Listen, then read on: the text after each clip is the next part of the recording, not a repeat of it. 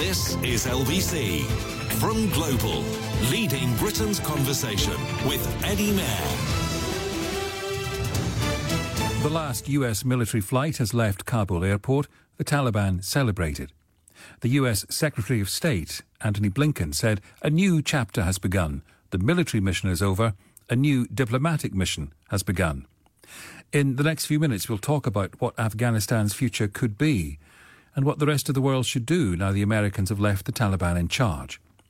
We'll hear too from Ben Kentish about developments in the UK, where Boris Johnson has resumed his holiday and Dominic Raab has become more embroiled in the row between the US and the UK about the deadly attack on Kabul airport. In a live address scheduled for 7.45 tonight UK time, you'll hear it in Ian's programme, President Joe Biden will speak about the end of the Afghan mission and what happens next. Reporting for LBC from Washington, our US correspondent Simon Marks.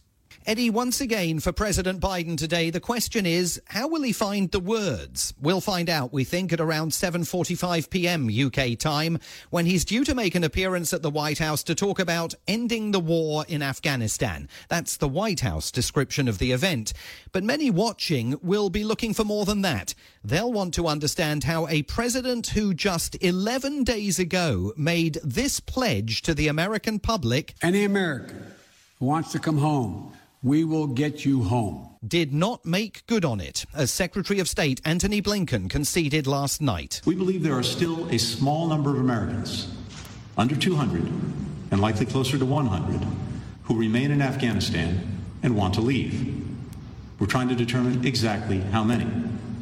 We're going through manifests and calling and texting through our lists and we'll have more details to share as soon as possible. No fresh details have been shared yet today, but there are plenty of reports on social media of desperate Americans in Afghanistan, as well as thousands of desperate Afghans who worked alongside them, accusing the president of betrayal, of leaving them to their own fate in a country now run by the Taliban, a country in which the terrorists of ISIS-K and the Haqqani network are able to operate with impunity and would like nothing more than to target Americans and the Afghans who worked with them. The Secretary of State sounded no note of contrition last night. The same cannot be said for the military commander who announced an end to America's longest war. The last C 17 lifted off from Hamid Karzai International Airport on August 30th this afternoon at 3:29 p.m. East Coast time. And then General Kenneth McKenzie of U.S. Central Command added a huge, regretful caveat. Look, there's a lot of heartbreak associated with this departure. We did not get everybody out that we wanted to get out. But I think if we'd stayed another 10 days, Louis, we wouldn't have gotten everybody out that we wanted to get out. And there still would have been people who would have been disappointed with that. It's a, it's, it's a tough situation.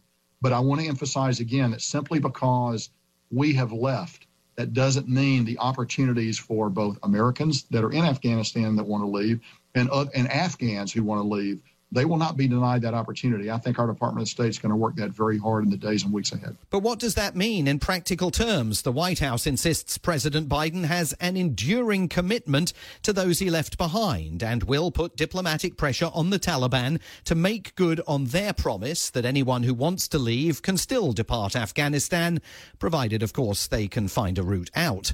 And yet, White House officials, speaking to reporters only last night, insisted the president is eager to move on on beyond his Afghan nightmare. He wants to spend September, they said, focused on the battle against COVID 19 and the fight to get his infrastructure spending proposal passed by the Senate. So much for that enduring commitment.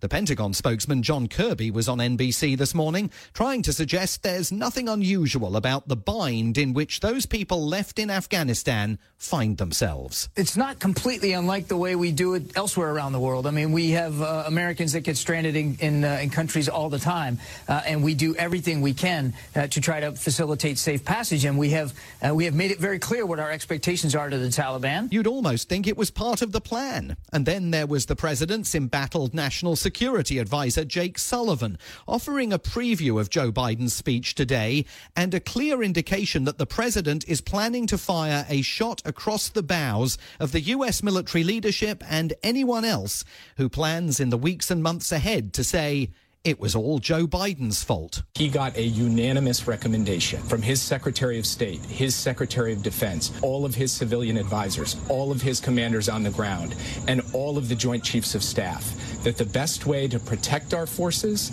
and the best way to help those Americans was to transition this mission. Anyone might think the blame game was about to begin. 200 Americans left behind, $85 billion worth of weaponry now in Taliban hands. The former head of Osama bin Laden's security team driving into Kabul yesterday greeted like a conquering hero.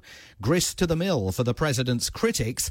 The White House believes as long as it talks about the 123,000 people the U.S. evacuated from Afghanistan, and the president reminds the American people they never wanted U.S. troops there in the first place, he'll be in the clear. He thinks the country is ready to move on.